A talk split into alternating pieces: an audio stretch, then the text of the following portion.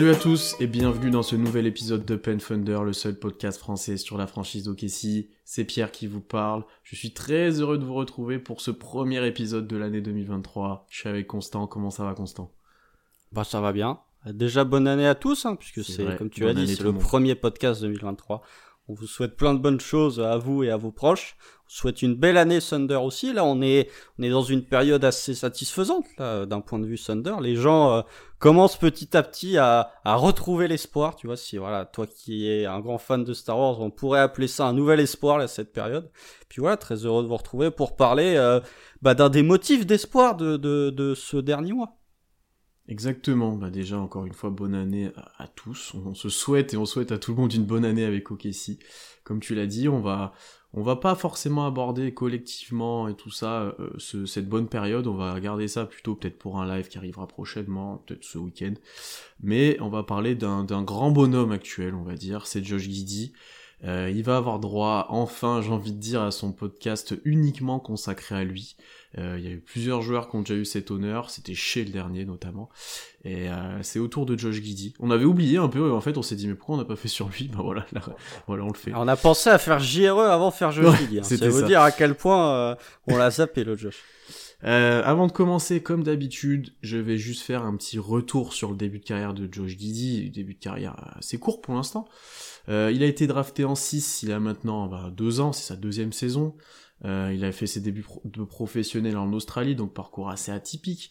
Il était l'un des plus jeunes joueurs de la draft. Il a été drafté en 6 par OKC, on se souvient de la réaction de, de Constant pendant ce live draft, mais c'était une grosse surprise à ce moment-là, Mm. euh, de qu'il arrive en 6, il était pas mal annoncé en 10 notamment. Euh, et si ses qualités de passe et de créateur euh, sont flagrantes dès sa draft et, et son potentiel en tant que meneur de grande taille fait forcément envie, il y avait en fait des défauts qui, qui l'empêchaient d'aller encore plus haut et de peut-être de le voir en 6 à un moment. C'était un petit manque de qualité athlétique, un manque de défense et surtout un manque d'adresse au tir, un manque de tir. Euh, Des gros défauts, quoi. des gros défauts quand même, ouais. Et décès du en NBA, il prend quand même tout de suite sa place dans le 5 du Thunder. Après quelques semaines de rodage, il prend rapidement même ses marques, j'ai envie de dire. Il devient très vite l'un des rookies les plus productifs de, de cette saison-là. Il attire un peu la lumière sur lui parce qu'il va gagner tous les trophées de rookie du mois, sauf le dernier où il est blessé. Et il sera d'ailleurs aussi au All-Star Weekend. Euh, il avait fait le Skills Challenge en plus du, Rising Star, non? Euh, je crois bien, ouais, il avait dû faire. Non, vous, ouais, si, si, il avait, il avait fait le Skill Challenge parce que c'était leur truc nul là où il y avait euh, Team Rookie euh, contre euh, les Cavs, contre euh, de la G League, je crois. Donc il était avec Cade et Scotty Barnes, si je dis pas de bêtises. Enfin, les trucs du All Star Weekend. De toute façon, cette année, on regardera que euh, le match du dimanche soir parce qu'il y aura Shea qui sera là. Euh, et c'est surtout, il marque un petit peu la NBA parce qu'il signe des très grosses performances, notamment lorsque Shea n'était pas là, et il devient le plus jeune joueur de l'histoire à finir en triple-double. Euh, ce qu'on voit de sa première saison, on va y revenir petit à petit dans, cet épisode, c'est que Giddy est déjà élite à la passe dès sa première année.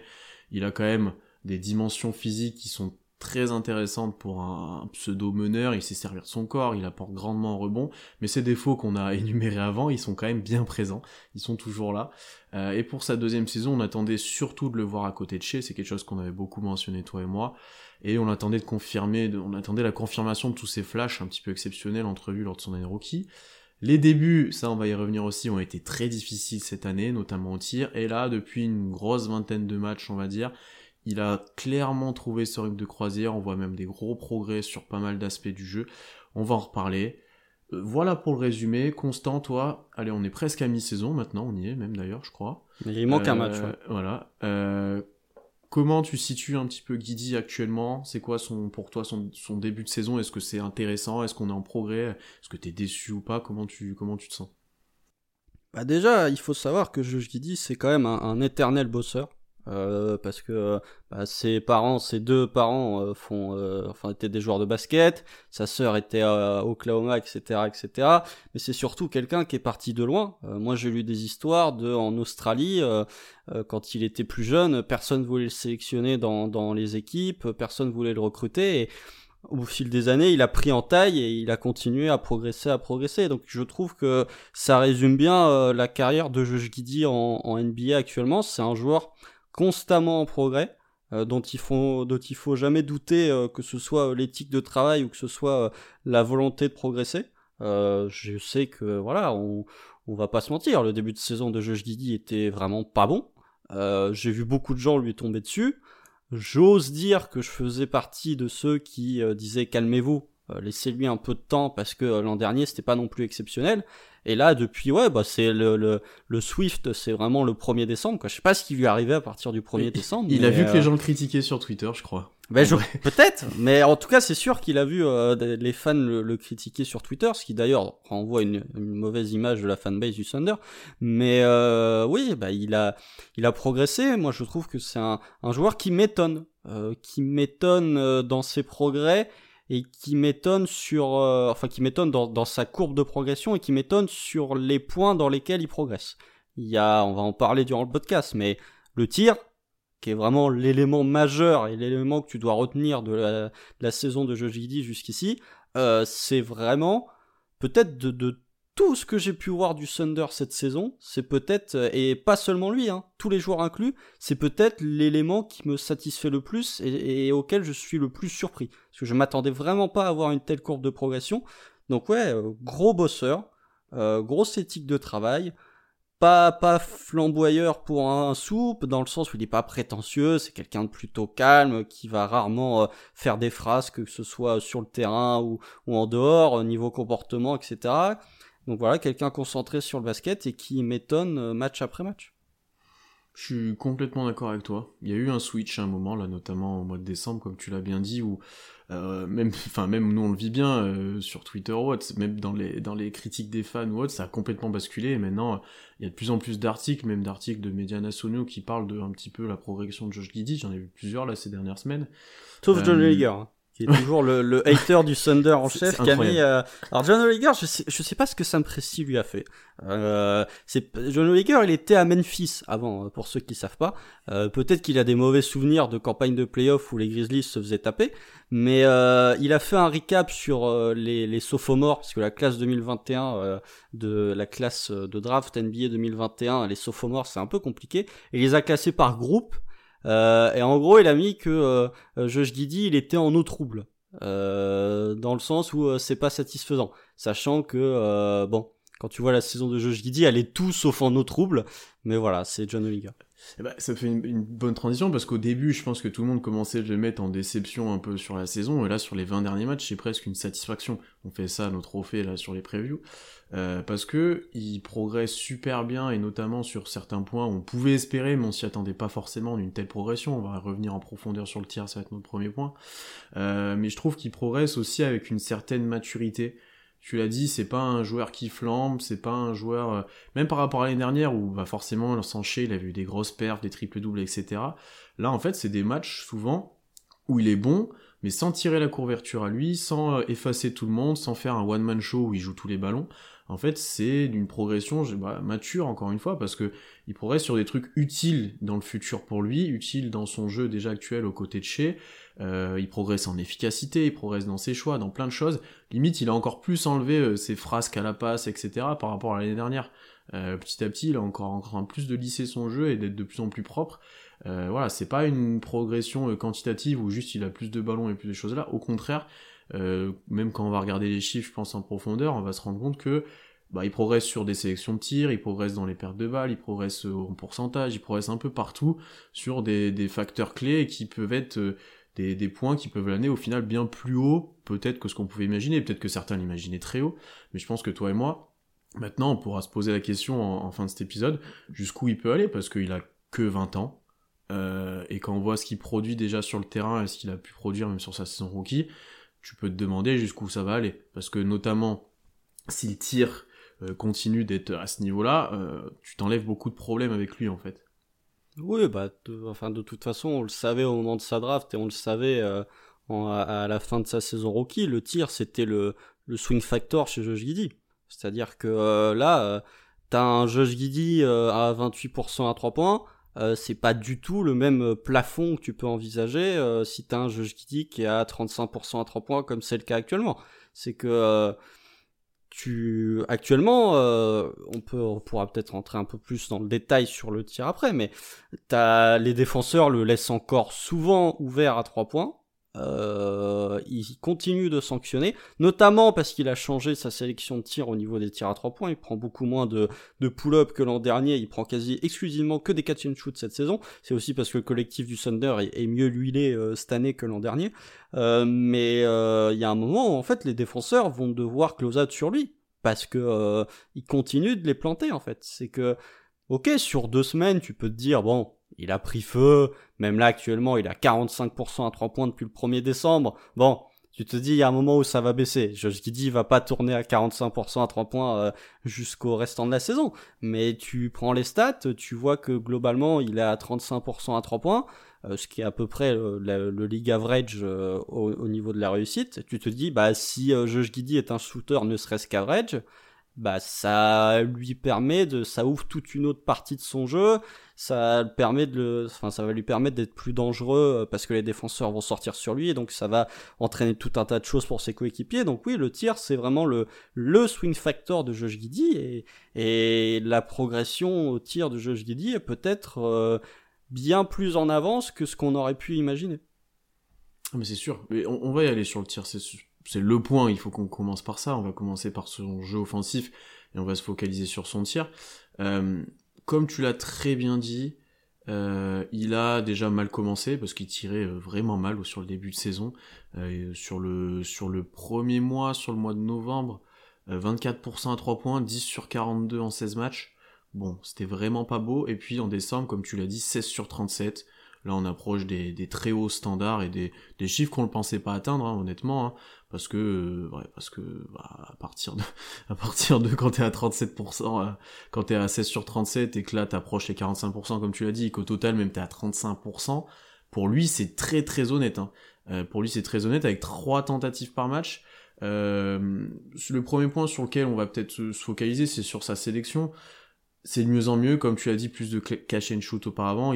Tous ses tirs à trois points ou presque sont ouverts ou grand ouverts euh, concrètement, 38%, euh, il a 38% à 3 points quand il tire euh, wide open, donc c'est 17% presque de ses tirs, 31% quand il est juste ouvert, donc déjà il y a une différence pour ça.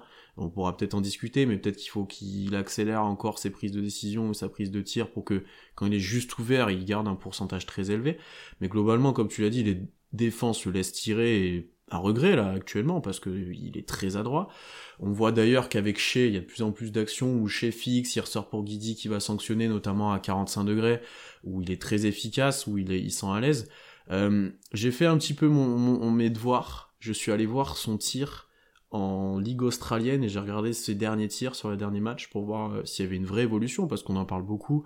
Les journalistes euh, le questionnent sur l'évolution de son geste et en fait c'est pas si flagrant que ça honnêtement. S'il n'y a pas un changement drastique, et même lui dit, il n'y a pas un énorme changement, euh, déjà il y a une vraie prise de, de confiance, et ça c'est sûr et on le voit, euh, c'était pas son gros défaut, mais il y a ça, mais sur la gestuelle, euh, moi de ce que j'ai pu analyser, c'est niveau des pieds c'est un peu mieux, il avait énormément tendance, il le fait encore un petit peu à quand il tire à avancer le pied droit et à que ses, ses appuis finissent toujours décalés l'un de l'autre, ou même au départ de son tir c'était un peu ça, et là il, commence de plus en plus avec les pieds au même niveau et parfois il reste sur le même niveau, parfois il avance un peu pied droit encore une fois.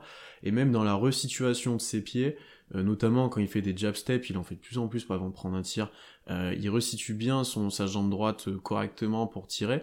Et après c'est juste un petit peu plus fluide sur la finition, ça finit un petit peu plus haut, voilà le, le coude est un peu mieux, ça finit un petit peu plus au-dessus de sa tête, mais globalement il euh, n'y a pas une énorme modification de, sa gestuelle. Je pense qu'il a pris énormément, surtout de tirs à l'entraînement, qu'il a fait énormément de répétitions, où il s'est appliqué sur deux trois détails, et, voilà, globalement, il n'y a pas une énorme différence.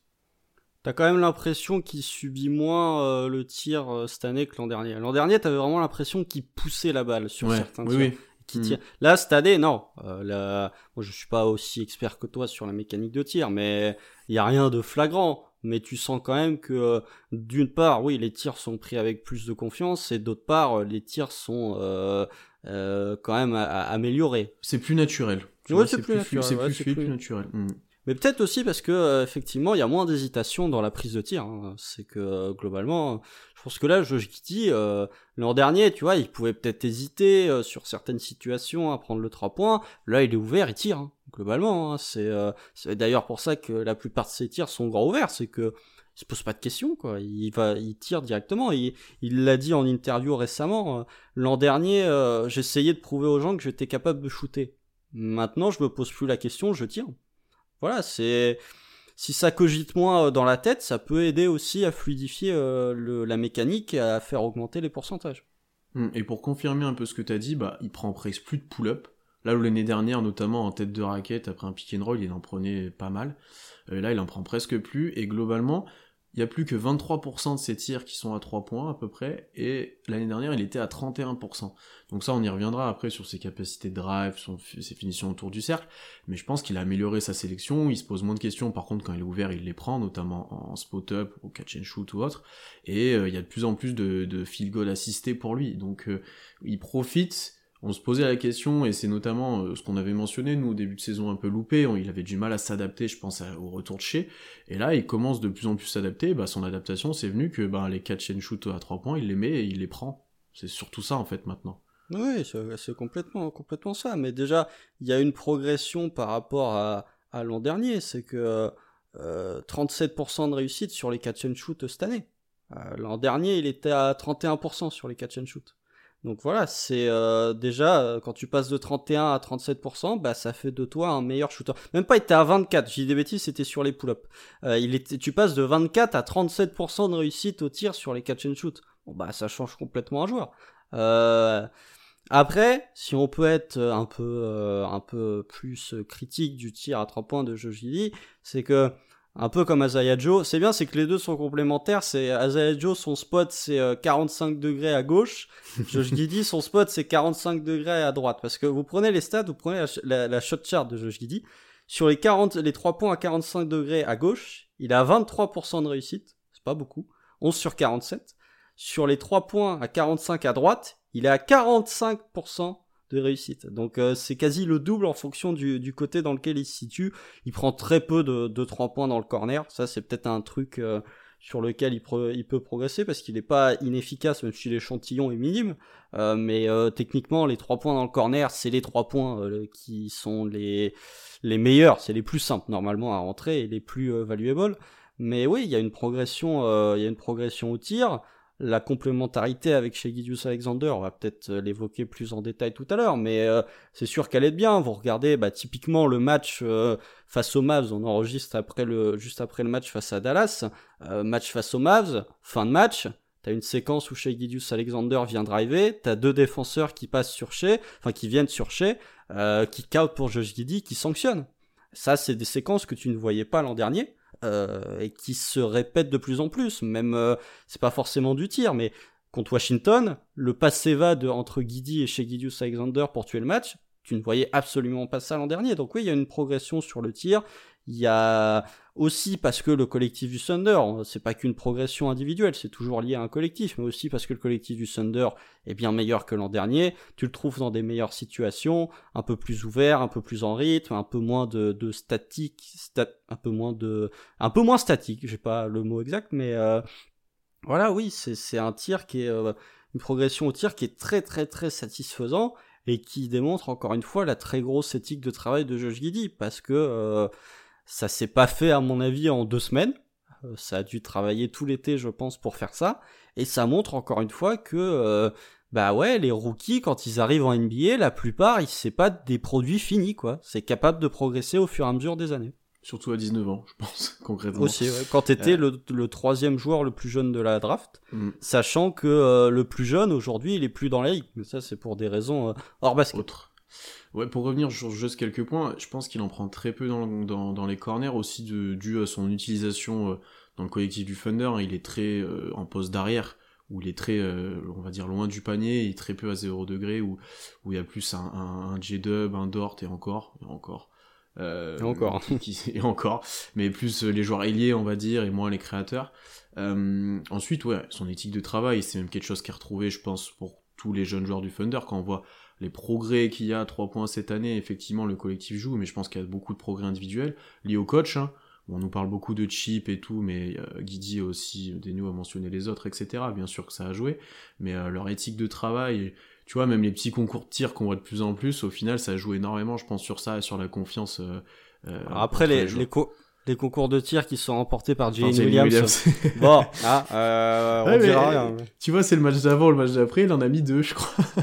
Non, non bah, celui qui l'a gagné, c'est le, le, match la veille du, euh, du, de celui face à Dallas où il joue pas. Donc, euh... je crois que c'est celui d'avant où il en met deux, peut-être, je sais plus lequel où il en met deux. Euh, mais oui, non, mais c'est juste typiquement, c'est des, des, petites choses où, où, bah, petit à petit, ça va jouer, ça va jouer sur la réussite à trois points. Et je pense que collectivement, il faut, il faut se rendre compte aussi que bah, c'est beaucoup plus facile de prendre un tir actuellement en rythme et ouvert euh, dans le Thunder actuel que dans celui de l'année dernière. Ça, c'est évident ça c'est évident. Euh, petite question avant juste de passer sur le reste un petit peu de son jeu offensif. Euh, bon, tu l'as dit, il flambait, il flambe clairement depuis décembre là.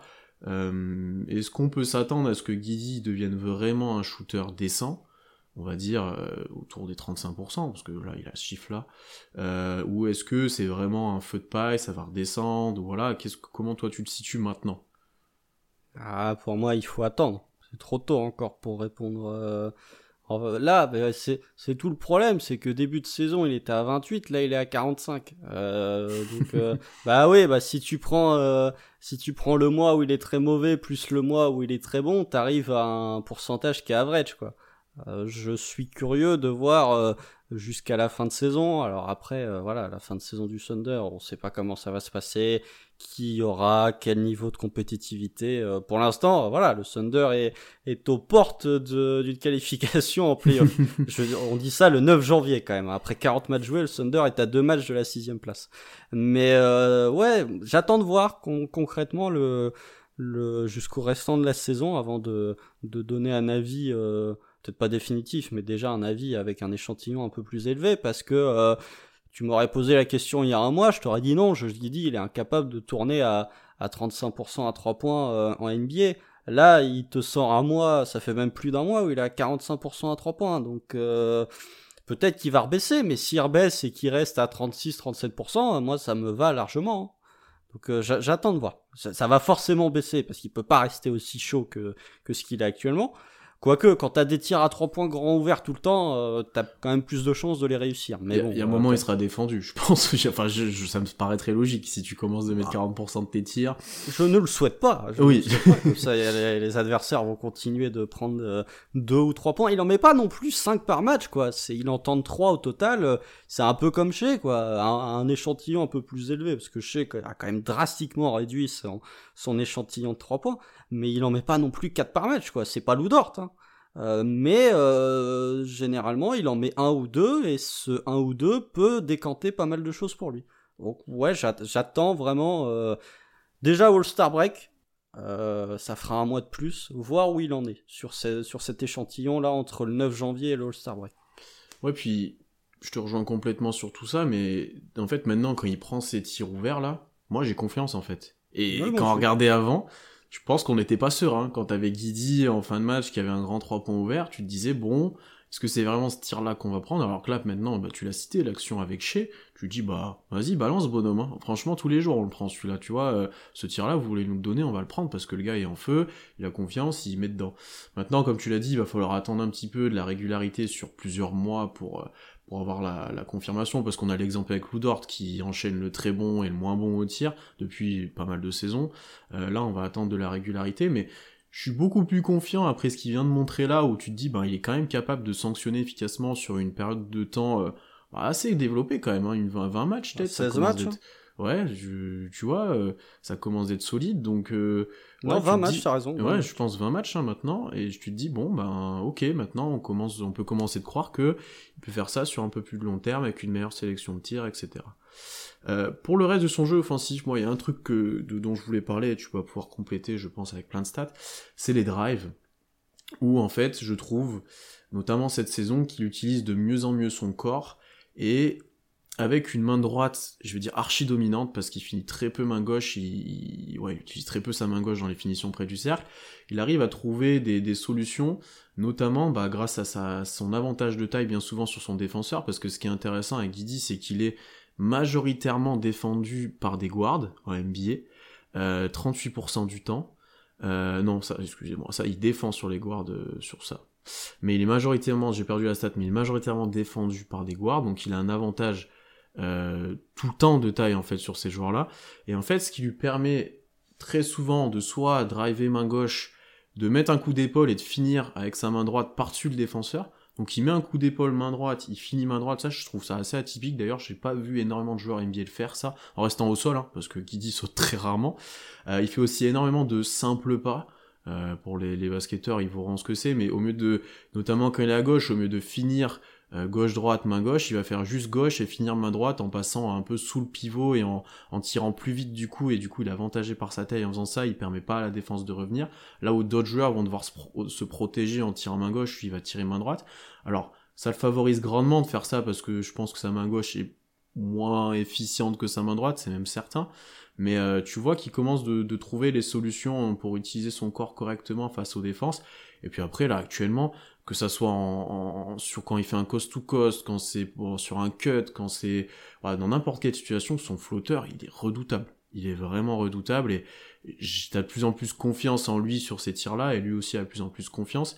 Donc euh, je trouve que, tu vois, on l'a dit, il prenait moins de 3 points que l'année dernière, mais parce que là, il arrive de mieux en mieux à, à se déplacer dans, dans, dans, la défense adverse, il a un meilleur handle, il a une meilleure finition euh, près du cercle, donc en fait, il a moins besoin d'en prendre aussi. Eh je serais un peu plus dubitatif. Ah, euh... moi, moi, je marche beaucoup à light test et Constant va me, va me, va me sortir les stats qui vont enlever ça, je pense. Non, non, non, mais tu, enfin, le, le, les, les, stats corroborent totalement ce que tu dis. Euh, l'an dernier, il était à, à 29% de, de, fréquence de tir euh, près du cercle. Euh, 29% de ses tirs étaient des tirs près du cercle, c'est plus facilement compréhensible dit comme ça. Cette année, c'est 40. Donc euh, il y a clairement une augmentation dans, près du cercle. L'an dernier, il était à, à 57% de réussite euh, au cercle. Cette année, il est à 63%. Donc il y a une augmentation. Euh, au niveau des drives, parce qu'on sait que le Thunder est une équipe qui drive énormément, il n'y a pas une augmentation, euh, c'est même un tout petit peu en diminution euh, sur les drives. Il en tentait 12 par match à 44% l'an dernier. Cette année, il en tente 11,2 à 47. Ça a augmenté en réussite au tir. Moi, le, seul, euh, les deux seules critiques que je peux avoir, c'est que son flotteur en début de saison était vraiment pas là. Là, il le retrouve euh, depuis son coup de mieux, euh, ce qui aide aussi grandement euh, Jojidi à, à scorer. Le, truc sur lequel je suis encore critique et, et, le domaine dans lequel pour moi il doit vraiment progresser offensivement, c'est d'aller chercher des lancers. Quand tu fais 11 drives par match et que tu tentes 0.5 lancés par match sur ces drives-là, euh, pour moi c'est beaucoup, beaucoup trop peu. Il faut vraiment qu'il réussisse à... Alors parfois il est pas aidé par les arbitres. Hein. Je pense que certains drives de Juge Guidi, si c'est chez qu'il les fait, il va les avoir les lancers. Mais euh, il faut qu'il apprenne euh, à, à, créer le contact, à moins subir quand même physiquement certains contacts à pouvoir aller sur la ligne des lancers parce que c'est pas non plus le gars le plus mauvais sur la ligne des lancers, il a même progressé. Alors après, l'échantillon est minime, mais il est passé de 71 à 79% de réussite au lancer euh, cette saison. Euh, mais ouais, c'est le, le, le, petit défaut sur lequel, pour moi, enfin c'est même un gros défaut sur lequel il doit progresser parce que on voit globalement euh, euh, l'éclosion d'un Josh Giddy un peu plus scoreur cette saison euh, que l'an dernier, même beaucoup plus scoreur cette saison que l'an dernier. S'il arrive à ajouter euh, quelques lancers, j'en demande pas 11 par match comme chez, mais s'il en tente, allez, 3 ou 4, ce qui pour moi ne me paraît pas non plus insensé quand tu tournes à 15 ou 16 points de moyenne, s'il a 3 ou 4 lancers par match, je pense que ça peut lui créer un peu plus d'espace justement pour ses drives et, et le, lui permettre d'être encore plus efficace. Après, pour son handle, je suis d'accord, ça a progressé même si je le trouve encore perfectible, euh, ce sera jamais, pour moi, ce sera jamais un, un ball handler à lâcher, à la Treman. Je trouve que même en termes de handle, Jane Williams est meilleur que lui à l'heure actuelle. après, Jane Williams est aussi plus vieux que Josh Giddy. Ça peut paraître bizarre, mais euh, Jane Williams c'est plus vieux. Il est trop grand, je pense, Giddy aussi pour euh, Bah, globalement. euh, Je sais pas s'il est trop grand ou si l'envergure lui permet Oui, pas de en euh, partie. le, le manque d'envergure parce que je crois qu'il a une envergure nulle. Envergure nulle, c'est même envergure que la taille. Euh, euh, ça, ça n'aide pas en soi. Euh, ça n'aide pas non plus défensivement. Mais ouais, c'est les, deux points sur lesquels je suis encore un peu tatillon, même si c'est beaucoup demandé à un jeune de 20 ans qui est pas un scoreur naturel, c'est d'aller un peu plus sur la ligne des lancers. Mais oui, il y a, des progrès. Il y a des progrès. Non, je te rejoins complètement sur ces, sur ces deux défauts-là, notamment sur les lancers. Et je pense que ça vient un peu de ce que j'ai essayé d'expliquer par rapport à ses prises de tir. Où, comme il, est souvent défendu par des guards, en fait, il va pas forcément passer son joueur. Il va le garder en fait euh, en face de lui, il va lui tirer par-dessus. Et concrètement, t'as moins de fautes dans ce cas-là que quand t'as Shea qui by son défenseur et que t'as le mec en net qui est en retard et qui vient essayer de le contrer ou autre, où il va forcément avoir des lancers, où les mecs, euh, où Shea est très fort pour aller chercher les bras, etc. Guidi est, est pas du tout là-dedans. Et j'ai retrouvé ma stat, il est défendu 55% du temps par des guards, et donc du coup forcément ça l'aide, ça l'aide largement. Euh, non, je, suis complètement d'accord avec toi sur, sur tout le reste. Euh, comme toi, je pense que son flotteur est revenu en même temps un petit peu que son tir. Je pense que c'est revenu en même temps que sa confiance. Euh, J'aime vraiment bien, par contre, on l'a pas encore dit, ce qu'il arrive à produire en contre-attaque ou en transition où comme chez il a beaucoup plus tendance à accélérer le rythme encore plus que l'année dernière il va pousser la balle pour lui ou pour les autres il fait une passe à un moment euh, en mode quarterback pour Kenrich Williams Ouais, c'est euh, elle, elle, elle est pas passée celle-là, enfin elle finit sur un 3 points, mais pas c'est pas un panier de Kenrich, mais tu te dis ouais celle-là on a vraiment envie de pousser la balle par contre pour la tenter celle-ci.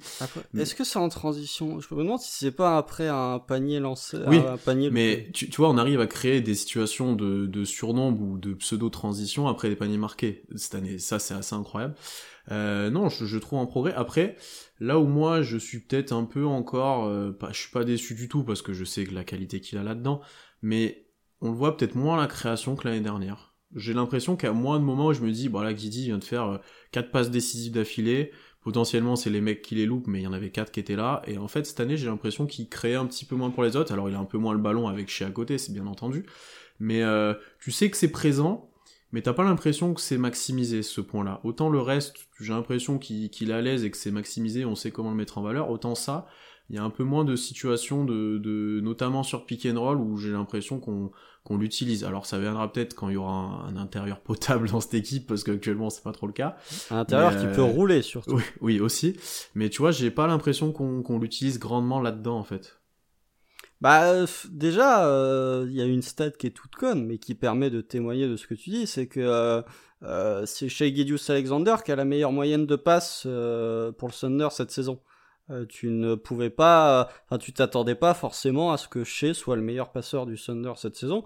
Je suis d'accord, il est moins euh, créateur que, que les autres. Euh, enfin, il est moins créateur pour les autres aussi parce que euh, tu parlais de- du fait que Shea avait beaucoup la balle, mais t'as aussi un, la progression d'un d'un Jalen enfin pas la progression mais l'arrivée d'un Jalen Williams où tu lui donnes un peu plus la balle c'est globalement le ballon circule plus et il y a plus de joueurs qui touchent la balle euh, cette année que l'an dernier. Mais même si tu regardes les les potentiels assists euh, qui sont une stade vraiment euh, que je trouve exceptionnelle mais qui est assez représentative de la baisse de de création de Josh Giddy l'an dernier il était à- en potentiel assist il était à 11.6 cette année il est qu'à 9 euh, sachant que l'an dernier, chez Gideus Alexander était à 13, donc c'était théoriquement encore lui le meilleur, euh, le meilleur dans ce domaine, et que cette année, il est encore à 11 et quelques. Euh, c'est l'un des meilleurs en, en potentiel assist euh, de la ligue, ce qui montre à quel point, que, à quel point chez Gideus Alexander est capable de créer pour les autres,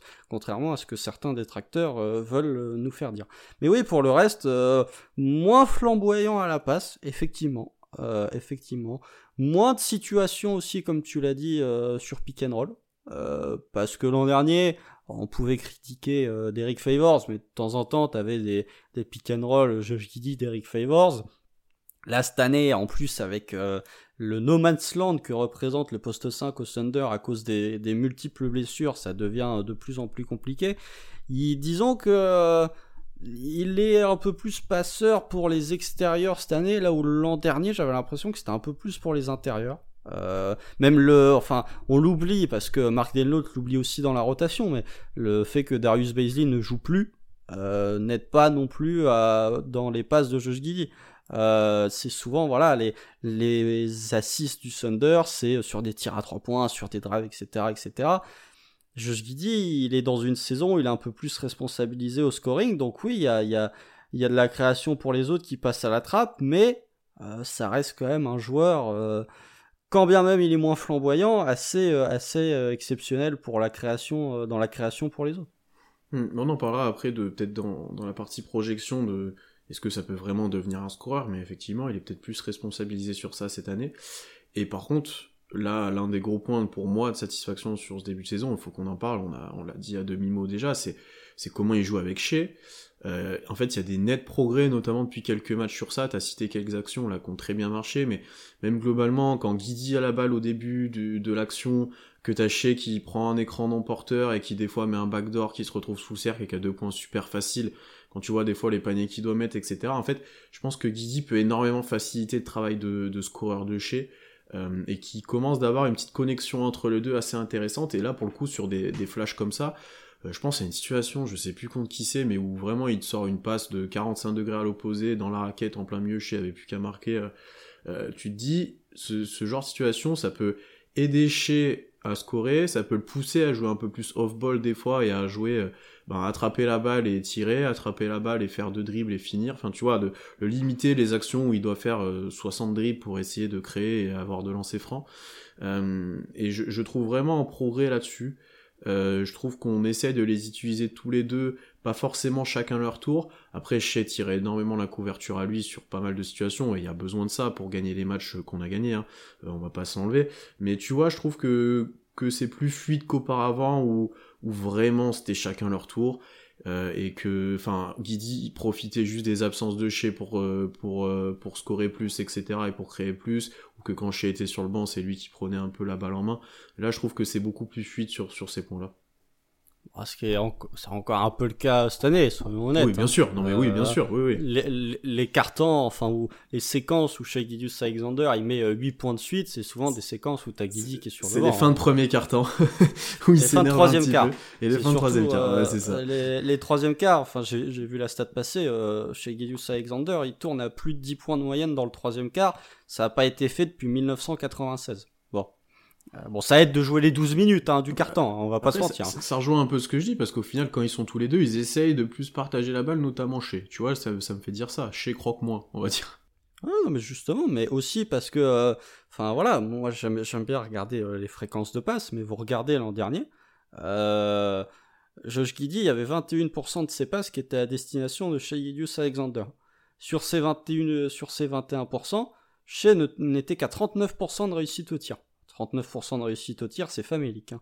Cette année, il est toujours à 19%, c'est un tout petit peu baissé, mais chez est à 51% de réussite au tir sur les passes de Josh Giddy. Il faudrait, tiens, je vais trouver la stat euh, pendant que tu vas rebondir sur ce que je dis. J'aimerais bien voir dans l'autre sens. Qu'est-ce que ça donne quand Shea fait la passe à, Josh Giddy Quel est le taux de réussite? Je, oui, je pense que ça a bien augmenté aussi, ouais.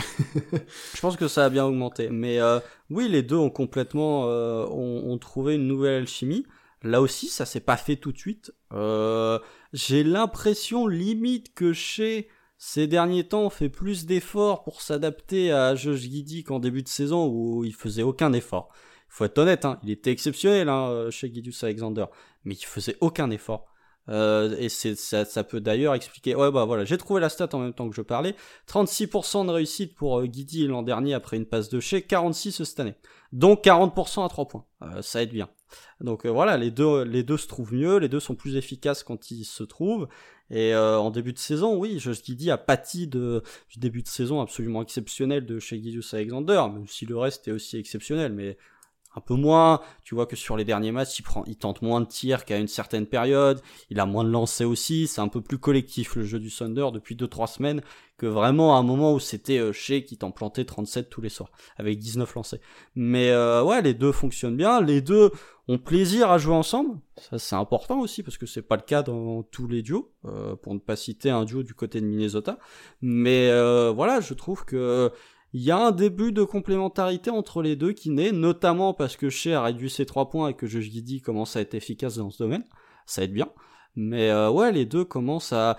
Il y a l'ajout de Jalen Williams, encore une fois, euh, qui à ne pas sous-estimer. Je trouve que euh, ce J-Dub permet vraiment de faire le lien entre pas mal de joueurs de l'effectif et, et de l'avoir dans ces situations peut aussi aider parce que ça apporte une autre menace qui peut libérer soit Josh Giddy, soit chez Gidius Alexander, que ce soit en ball handling ou que ce soit en, en capacité de, de pouvoir s'ouvrir pour avoir un tir un peu plus ouvert facilitateur euh, ultime, j'ai presque envie de dire, euh, sur le Mhm. début de saison. Vraiment, il fait un peu tout, il peut poser des écrans, etc. D'ailleurs, ça, c'est quelque chose que je trouve intéressant, mais qu'on n'a pas trop vu entre Shea et Gizzy. Mais des poses d'écran entre guards ou entre joueurs un peu plus petits, et bah, quand, notamment quand t'as pas de grand forcément pour euh, rouler au cercle, c'est intéressant. On voit pas mal Isaiah Joe le faire, par exemple, mais euh, ça pourrait être intéressant peut-être de le voir avec Shea qui pose un écran pour Giddy ou l'inverse, donc euh, pourquoi pas. Mais non, je suis d'accord avec toi, il y a ça se voit que c'est en progrès, ça se voit qu'ils ont envie que ça marche euh, tous les deux. Globalement, je pense que tout le groupe du Thunder, euh, ils s'adorent entre eux, ils ont envie que ça marche euh, ce groupe-là. Ouais, On voit, bien, ouais. Ouais, quand tu vois les que ce soit sur le banc, le hors terrain, les entraînements, les instas, ce que vous voulez, il y a c'est toujours ultra positif ce qui ressort tout ça.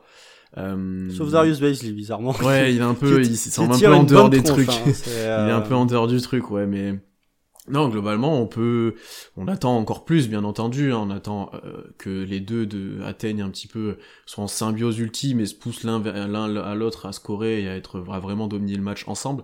Mais on, il y a des vrais progrès par rapport au peu qu'on avait vu l'année dernière tous les deux ensemble parce qu'il y avait peu de matchs. Et merci, euh, ça serait bien qu'ils restent en, bonne santé tous les deux le maximum de temps parce que là déjà les deux qui jouent euh, la majorité des matchs, ils ont loupé quelques-uns, mais ça aide largement. Ça aide largement, euh, même pour Guidi qui reste pour l'instant en bonne santé sur la saison, ça aide largement.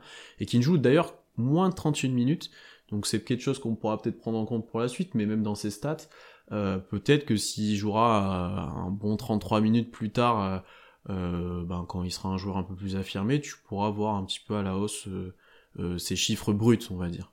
Bah, il joue moins que l'an dernier. Hein.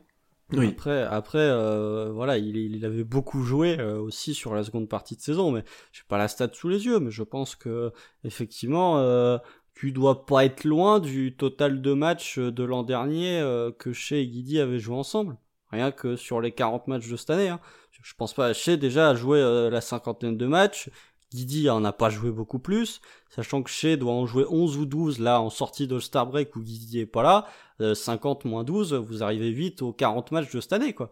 Donc, euh, ouais, je trouve que c'est en développement. Euh, c'est encore largement perfectible, mais euh, voilà, ça fait aussi partie des satisfactions, des nombreuses satisfactions, j'ai envie de dire, euh, du Thunder cette année, c'est qu'il y a de la progression individuelle, de la progression collective, et même dans l'alchimie entre, euh, pour l'instant, t'es, euh, enfin, entre, pour l'instant, chez restera toujours, à mon avis, le, la pièce majeure de ton projet, mais pour l'instant, je dis est, est le deuxième en attendant de voir potentiellement ce qui peut se passer via des trades, etc., etc.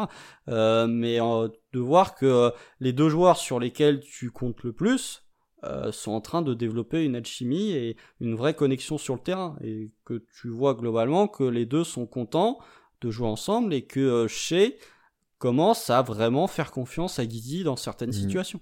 Mm, mm, mm. Mais pas que à Lou Dort. Ou, ou Lou Dort prenait la confiance, peut-être d'ailleurs. Ouais, Lou Dort, oui, il prend la confiance. Euh, parlons peut-être, alors on a été assez euh, dithyrambique sur Guizy, on a été plutôt très positif. Parlons peut-être d'un point un peu plus négatif quand même, c'est la défense. Euh, on l'a dit, c'était clairement pas son fort à sa draft, c'était pas le gros point positif non plus pour être gentil euh, sur sa saison rookie. Euh, comment tu le situes maintenant défensivement? Je vais te laisser commencer là-dessus.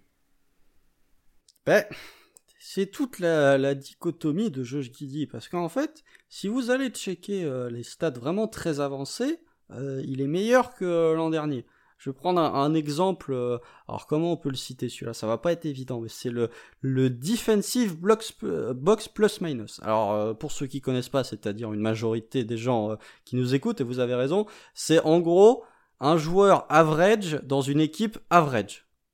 Et ensuite, si t'es euh, si ton si ton defensive box plus minus est positif, ça veut dire que t'es au-dessus d'un joueur average dans une équipe average. S'il est négatif, t'es en dessous. Josh Giddy, il a un moins 0.4 de defensive box plus minus. L'an dernier, il était à moins 0.9. Ça veut dire que c'est quasiment un défenseur average. Il est quasiment au niveau d'un défenseur average. Euh, et que défensivement, ça progresse cette année. Il y a deux trois stats moi qui me font euh, euh, plaisir entre guillemets euh, quand je vois euh, les stats défensifs de Josh Giddy et auquel je m'attendais pas, c'est que en isolation, c'est pas un bon calcul de jouer Josh Giddy, puisque en, points par possession, quand c'est lui qui défend, il en laisse que 0,88 à son adversaire. C'est mieux que euh, chez Gideus Alexander, c'est mieux que Lugensdort, c'est mieux que plein de gens. Après, tu peux toujours pondérer, mais je trouve que c'est quand même intéressant de voir qu'en ISO, euh, Josh Giddy, c'est pas forcément le meilleur calcul de la Terre. Défensivement, c'est, je le trouve mieux euh, quand même qu'en début de saison. En même temps, c'est pas dur de le trouver mieux que ce qu'il était en début de saison. Euh, notamment, bah là, on ressort du match contre Dallas. Typiquement, euh, contre Dallas, il prend 5 fautes au début du troisième quart. par contre, en seconde mi-temps, quand il revient à la quatrième quart, donc pas en seconde mi-temps, mais dernier quart, il est très bon sur les close-out. Je l'ai trouvé vraiment excellent, alors que OKC avait pris euh, pas mal de tirs à trois points grand ouverts de la part de Dallas. Vraiment sur les close-out, il y en a deux ou trois où je me dis, Guidi, là, il sait qu'à tel instant, il doit aller vers tel défenseur, il doit close-out vers tel joueur, parce que il y a euh, Ludort qui va close-out sur quelqu'un d'autre. J'ai trouvé vraiment très, très intelligent dans ses déplacements. Euh, après voilà, ça reste quand même euh, pas terrible, on va pas se mentir. Il est souvent ciblé sur pas mal de situations. Il y a un certain nombre de fois, un trop grand nombre de fois où il est trop focalisé sur le point of attack. Euh, un peu comme chez d'ailleurs. Globalement, cette équipe du Thunder regarde beaucoup euh, le point of attack.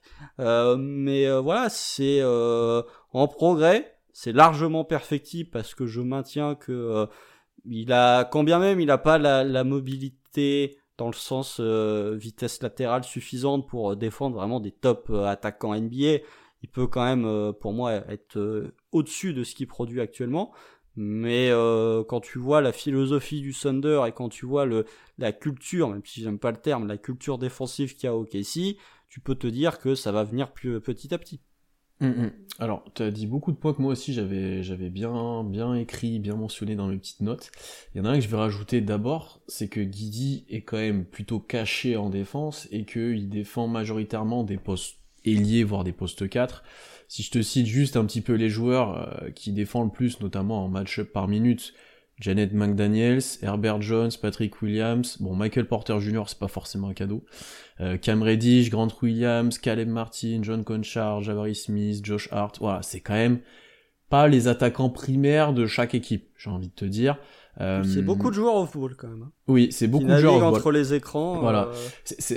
moi, ce que, ce que, de ce que je vois après par rapport à ça, c'est qu'il voilà, il défend 53% je crois du temps des forwards, effectivement, parce qu'il est beaucoup plus à l'aise pour défendre des joueurs ben, lesquels on a cités avec sa taille et, et, euh, et son poids, parce qu'il est pas si fin que ça, Guidi d'ailleurs, euh, plutôt que défendre des guards qui vont ben, le jouer plus bas, qui vont le passer sur de la vitesse, etc. Ça c'est évident. Et ça lui permet, comme tu l'as mentionné un petit peu, en fait c'est des joueurs qui sont très off-ball, qui vont attendre loin du ballon, qui vont attendre notamment dans le corner, etc.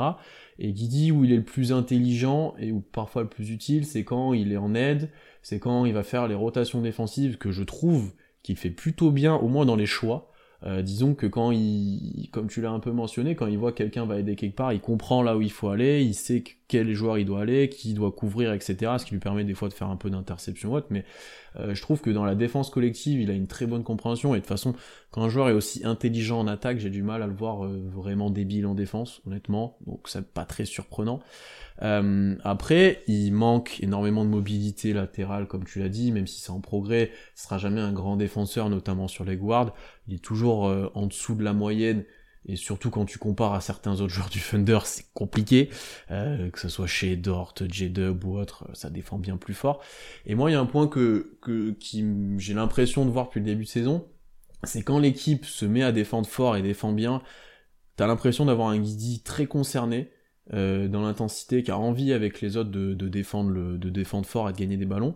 Et par contre, quand c'est en mode tout à l'attaque et que c'est pas un match défensif du tout et que la défense n'est pas forcément là, Didi est l'un des pires. Vraiment, dans, dans, dans cette optique-là, c'est vraiment un de ceux qui va pas, pas faire les efforts, qui va se faire passer, etc. Donc je trouve qu'il se met beaucoup au diapason des autres joueurs. Euh, il va être dépendant du, du niveau un peu collectif euh, de la défense. Alors vu que le, le Thunder est une bonne défense collective, il va se mettre au niveau petit à petit. Mais euh, je trouve qu'il y a des justement quand le Thunder n'est pas bon défensivement, c'est pas lui qui va la qui va relancer la défense. Au contraire.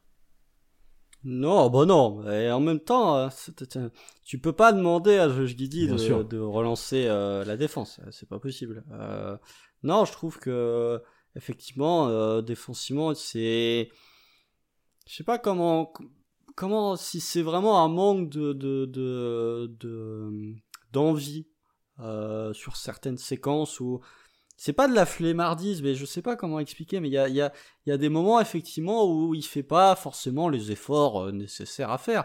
Après, il y a rarement des séquences euh, où, où vraiment, je, je dis, il est pris en flag parce qu'il faut rien Ouais. en, en Ouais. défense. Au moins dans les placements, il est là. Dans, Voilà. dans, le, dans le positionnement et tout, ouais, je suis d'accord.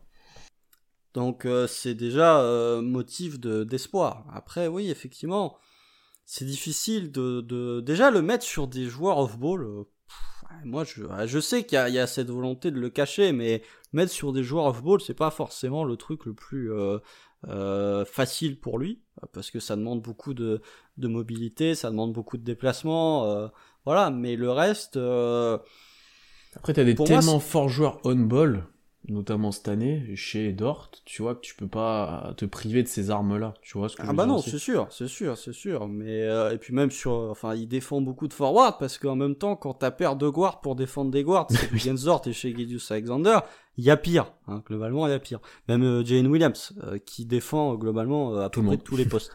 euh, donc voilà, c'est c'est la, la, la polyvalence défensive du Thunder, notamment au poste de guard, fait qu'il se retrouve de facto à défendre des forwards parce qu'il est moins bon que ces trois-là. Même si J-Dub défensivement, il y a quand même deux trois trucs à redire. Mais euh, oui, mais ça, ça correspond aussi à cette philosophie du Thunder de switch euh, à peu près partout, euh, sur tous les écrans surtout. Euh, tu regardes, enfin voilà, c'est tu, tu prends le 5 majeur par exemple de cette nuit face à Dallas, c'est euh, Guidi, Shea, Dort, J-Dub, Kenrich.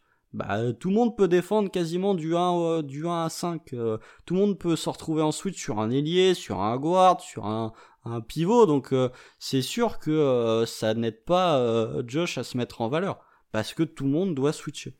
Hmm, je suis d'accord. Après, je pense que c'est la solution pour l'instant un peu de facilité de le faire jouer bah, sur un Jaden McDaniel, sur des joueurs comme ça. Tu vois, et, mine de rien, le fait d'être off-ball lui permet de pas mal s'exprimer aussi au rebond.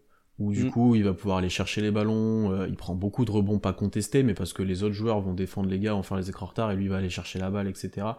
Euh, et du coup, je pense que ça permet aussi de valoriser ça et que ça apporte un petit équilibre avec le reste. Mais effectivement, dans le futur, et notamment dans un futur où qui sera très compétitif, eh ben, il faudra qu'il soit capable de défendre euh, sur des switches, de défendre des guards qui vont chercher constamment à, à l'attaquer, parce que si tu te retrouves, on va dire, dans le 5 euh, que, que tu as mentionné, bah moi, euh, je suis le coach adverse, et si j'ai un guard dominant, je cherche à le faire switcher sur Guidi et de le jouer à chaque fois. Je, je suis honnête, Ah bah, hein. complètement. Et Après, évident. on a vu qu'en ISO, c'était Oui, pas non c'est ça qui est, euh, c'est ça qui est- peut être aussi euh, motif d'espoir, c'est qu'il arrive à tenir euh, quand même pas trop mal le gars, et c'est vrai, euh, s'il arrive, s'il prend des paniers des fois, il y a quand même des actions, où, comme tu dis, il est complètement à la rue, il prend un blow-by de l'espace, il y en a, mais pas non plus, c'est pas à chaque fois, quoi. Non, non. Donc euh, après, oui, c'est sûr que défensivement, bah, en même temps, c'est lui qui, c'est à lui que tu laisses les rebonds euh, sur euh, lancer franc loupé. Euh, donc du coup, il y en a pas mal qui sont pas contestés. C'est aussi, voilà, c'est comme pour Ross euh, à la grande époque, c'est pour lancer des transitions globalement. Euh, Parce que quand tu vois sa qualité de passe, la, la touchdown passe, là, bah voilà, c'est sûr que tu as envie d'avoir ce gars-là avec le la balle dans les mains dès que le, le lancer franc est loupé. Après, défensivement, c'est il faut être average. Il faut être average, il faut qu'il réussisse à atteindre ce niveau average, même si dans les stats il commence à en être pas loin, il défend mieux que l'an dernier, euh, il faut qu'il parvienne à atteindre ce niveau où le Thunder euh, peut avoir 5 défenseurs sans réelle liability. Ouais. Ça sera, je pense que c'est aussi l'objectif, hein. parce qu'on parle beaucoup de, du fait d'avoir pas mal de ball handlers sur le terrain, etc. Mais je pense qu'il y a une dimension défense qui va de plus en plus être prise en compte aussi euh, pour le futur. Euh, là, on veut pas de joueurs incapables de défendre et vous regardez ceux qui défendent pas, souvent ne voient pas forcément le terrain aussi, ou voilà. euh, euh, je pense que par exemple, ce qui a coûté à Treman euh, sur le début de saison au-delà de l'adresse, c'est qu'il défendait moins que l'année dernière. Et je pense que là, ça Bon, va c'est l'adresse quand même. mais l'adresse a bien coûté, bien entendu, mais je pense que ça lui a coûté aussi défensivement, par exemple. Ou même un Joe, c'est quand il s'est mis à défendre un peu mieux qu'il a pu avoir le temps de jeu qu'il a maintenant, je pense aussi. Même, enfin, on n'en a pas parlé pour l'instant, mais faut voir comment Guidi était sanctionné en début de saison par Marc ah Delmotte aussi. C'est vrai qu'on l'a pas du tout bah mentionné, mais oui. Mm. Le nombre de fois où euh, en début de saison il s'est retrouvé sur le banc, même sur des fins de match. Hein. Il y a des fins de match où il est pas là, Giddy, en début de saison. Maintenant, il les termine toutes, mais euh, il y a des débuts de saison où, euh, voilà, parce que défensivement il était pas dedans, parce qu'offensivement il perdait des ballons un peu stupidement. Euh, tout ça, ça n'apparaît plus actuellement. Ça montre aussi son retour en forme. Ouais, et que c'est plutôt bien géré au final, parce que le joueur a rebondi après ça. Tu vois, je, il s'est pas frustré ou il n'y a pas eu de clash ou autre c'est plutôt positif en fait que ça fonctionne cette manière-là, ou au moins pour Josh pour l'instant. Mm, mm. Euh, parlons projection maintenant pour finir un petit peu cet épisode et je t'avoue que c'est le point le plus difficile pour moi de, l'épisode. Euh, c'est très dur de comparer Josh Giddy pour moi à un autre joueur actuel de la NBA. Peut-être que dans l'histoire tu vas m'en trouver d'autres. Euh, je trouve pas vraiment de gars qui lui ressemblent dans le profil. Vraiment de, de ce grand guard avec une qualité de tir encore en développement, élite à la passe, euh, pas forcément gros défenseur. C'est super dur à trouver.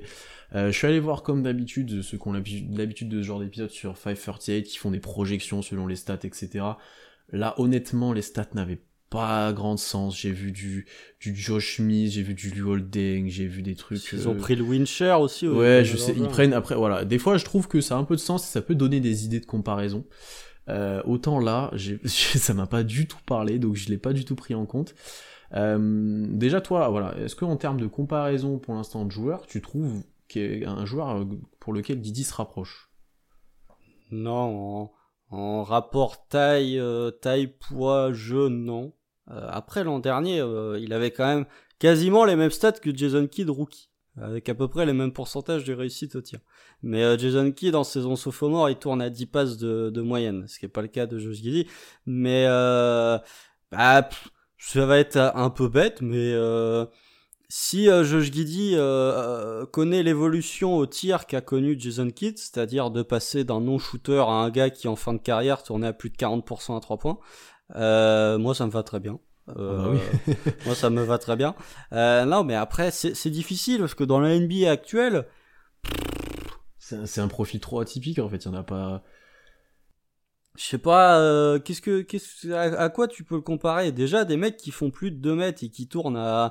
C'est parce 15, que. 8, 5, tu vois, je, je, Ouais, non, mais parce que tu peux dire, euh, oui, Ben Simmons, mais Ben Simmons c'était un pur défenseur, donc c'est difficile de trouver des éléments de comparaison ou un joueur vraiment à qui tu peux comparer à, Josh Giddy. Doit y en avoir, hein, je pense. Euh, les, ceux qui connaissent euh, vraiment bien la NBA vont peut-être nous en sortir quelques-uns, mais là, de tête, euh, je vois pas.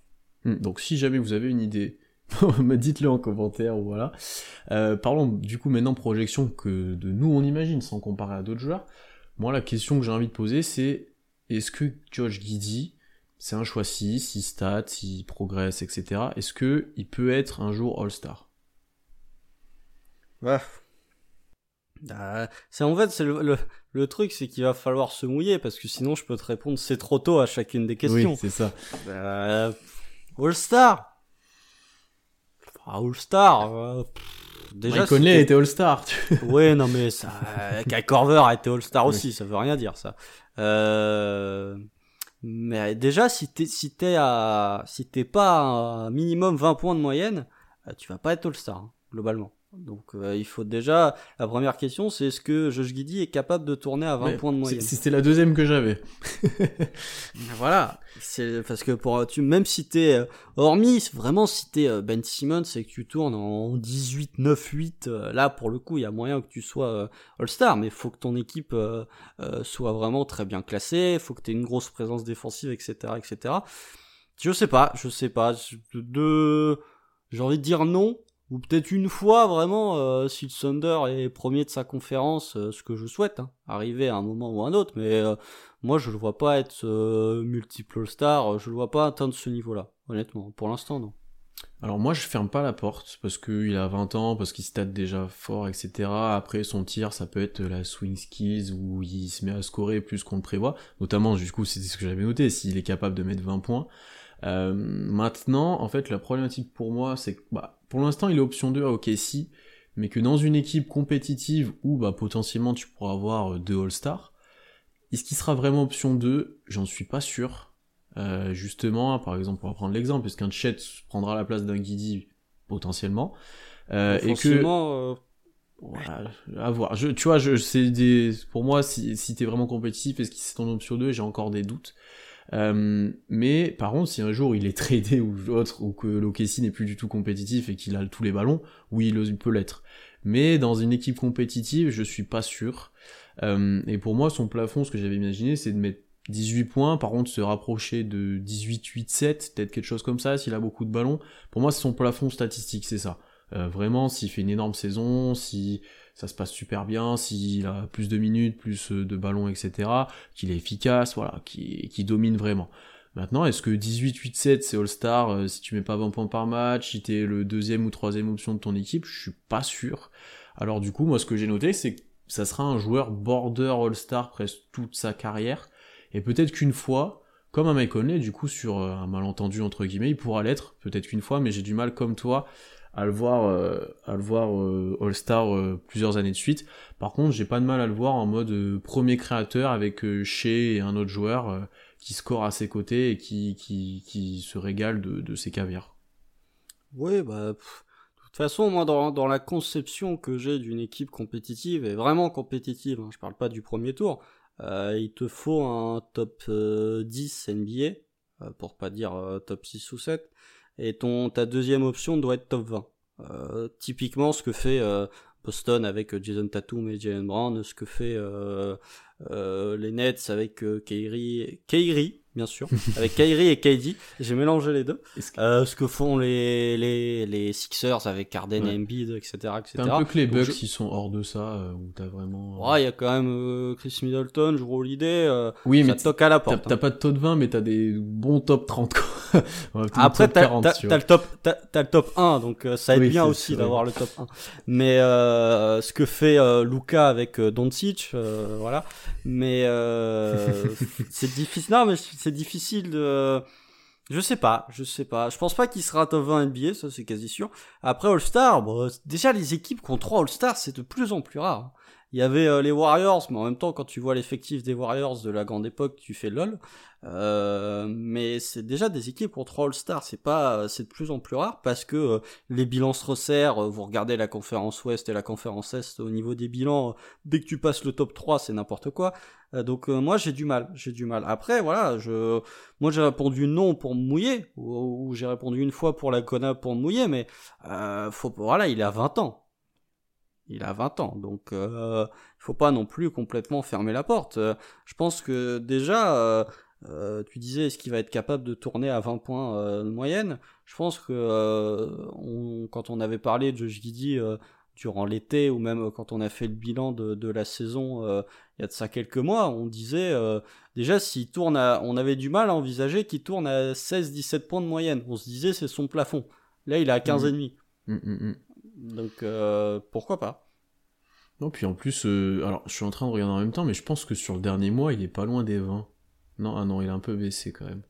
Mais là, il est à 17-8 sur janvier en 4 matchs, et il a pas croqué, quoi. Enfin, tu vois, il a pas pris énormément de tirs, il a Après, pas... c'est parce qu'il est ultra efficace. Il est ultra efficace, ouais, mais tu vois, s'il arrive à progresser peut-être au lancer franc, s'il a quelques minutes de jeu en plus, tu vois, je, sais pas. Après, 20, euh, ça sera dur à atteindre pour lui, je suis d'accord avec toi, et, et moi aussi, je serais plutôt d'avis de voter non, mais effectivement, son jeune âge et mine de rien, euh, le fait qu'il commence de mettre des tirs peuvent me faire douter. Tu vois, euh, je me dis, ok, là peut-être que le potentiel est un peu plus élevé, notamment avec les tirs que, que ce que tu pouvais imaginer, parce que je pense que toi et moi, on était moyen confiants sur le fait que ça devienne un shooter euh, euh, complètement régulier, décent, j'ai envie de dire. Tu vois, moi, 35%, c'est une énorme réussite s'il tourne à ça, hein. vraiment. Hein. Je, ah bah oui. J'étais pas sûr du tout qu'il y arrive un jour. Hein. Ah bah largement. Mais de toute façon, euh, il y a une stat qui est, qui est très simple. C'est que l'an dernier, Josh Giddy avait 3 matchs à 20 points ou plus. Cette année, il y en a déjà 8. Sachant qu'il a joué 19 euh, matchs de moins euh, que l'an dernier. Donc euh, voilà, moi je l'ai déjà dit. Euh, on a un Josh Giddy un peu plus scoreur, mais ça, euh, je m'en voudrais de. Il a fait trois matchs de suite à plus de 20 points, là je le vois. Charlotte, Philly et Boston. Bon, c'est deux matchs où tu te fais éclater et un où tu as une performance offensive exceptionnelle. Mais le... ce que je vois de Josh Giddy actuellement, c'est, je suis, je préfère voir ce que j'ai vu de Josh Giddy euh, là durant le dernier mois, c'est-à-dire grosse régularité au scoring, bien plus que l'an dernier, euh, efficacité au tir, notamment à trois points, plutôt que ce que j'ai vu l'an dernier où c'était, ouais, ok, des triple doubles, mais dans des équipes qui, enfin dans des matchs où tu perdais de 15 points, où il y avait pas chez, etc. Je préfère cette version-là de Giddy parce que je trouve que c'est une version qui est plus tenable dans une équipe compétitive et qui sera plus valuable. Et je trouve que déjà avoir de la régularité au scoring, c'est source de progrès et source de satisfaction. C'est ça le mot de la fin, c'est que comme je disais au tout début, il progresse de manière assez mature et utile où ben, ce qui monte là, c'est beaucoup plus valuable, comme tu l'as dit, dans une bonne équipe et dans ben, le fait de mettre des catch and shoot, le fait de perdre moins de ballons plus efficace, etc c'est vraiment une progression pour être compétitif. C'est pas une progression pour stater et, tirer tout, tout ce qu'il peut individuellement de, de, de la situation actuelle d'Okessi. Donc euh, clairement, on est sur la très bonne voie pour Josh Giddy. Euh, et on va arrêter là. On a fait un peu plus d'une heure sur cet épisode. C'était très intéressant d'échanger avec toi sur Josh Giddy. Je pense que n'hésitez pas à donner votre avis vous aussi sur, euh, sur le fameux Australien, sur ce que vous en pensez, sur où il va aller, s'il sera All-Star ou pas, euh, des comparaisons aussi, on, aime bien avoir. Donc n'hésitez pas à partager tout ça. Euh, n'hésitez pas à vous abonner partout, toutes les plateformes d'écoute, Twitter, Instagram, pour suivre toutes les actualités. Et on se retrouve très vite, normalement dès ce week-end pour un live. Euh, sur, on va, quand même revenir un moment sur la bonne période du Thunder. Après, on est capable de perdre 4 matchs cette semaine, mais on va revenir sur la bonne période. Voilà, c'est pas, compliqué de toute façon. on est à mi-saison, faut faire un bilan oui, mi-saison. Tu, tu, as raison, tu as complètement raison. Donc pour le bilan de mi-saison, on se retrouve ce week-end. Et voilà, passez de bonnes nuits NBA, salut. Salut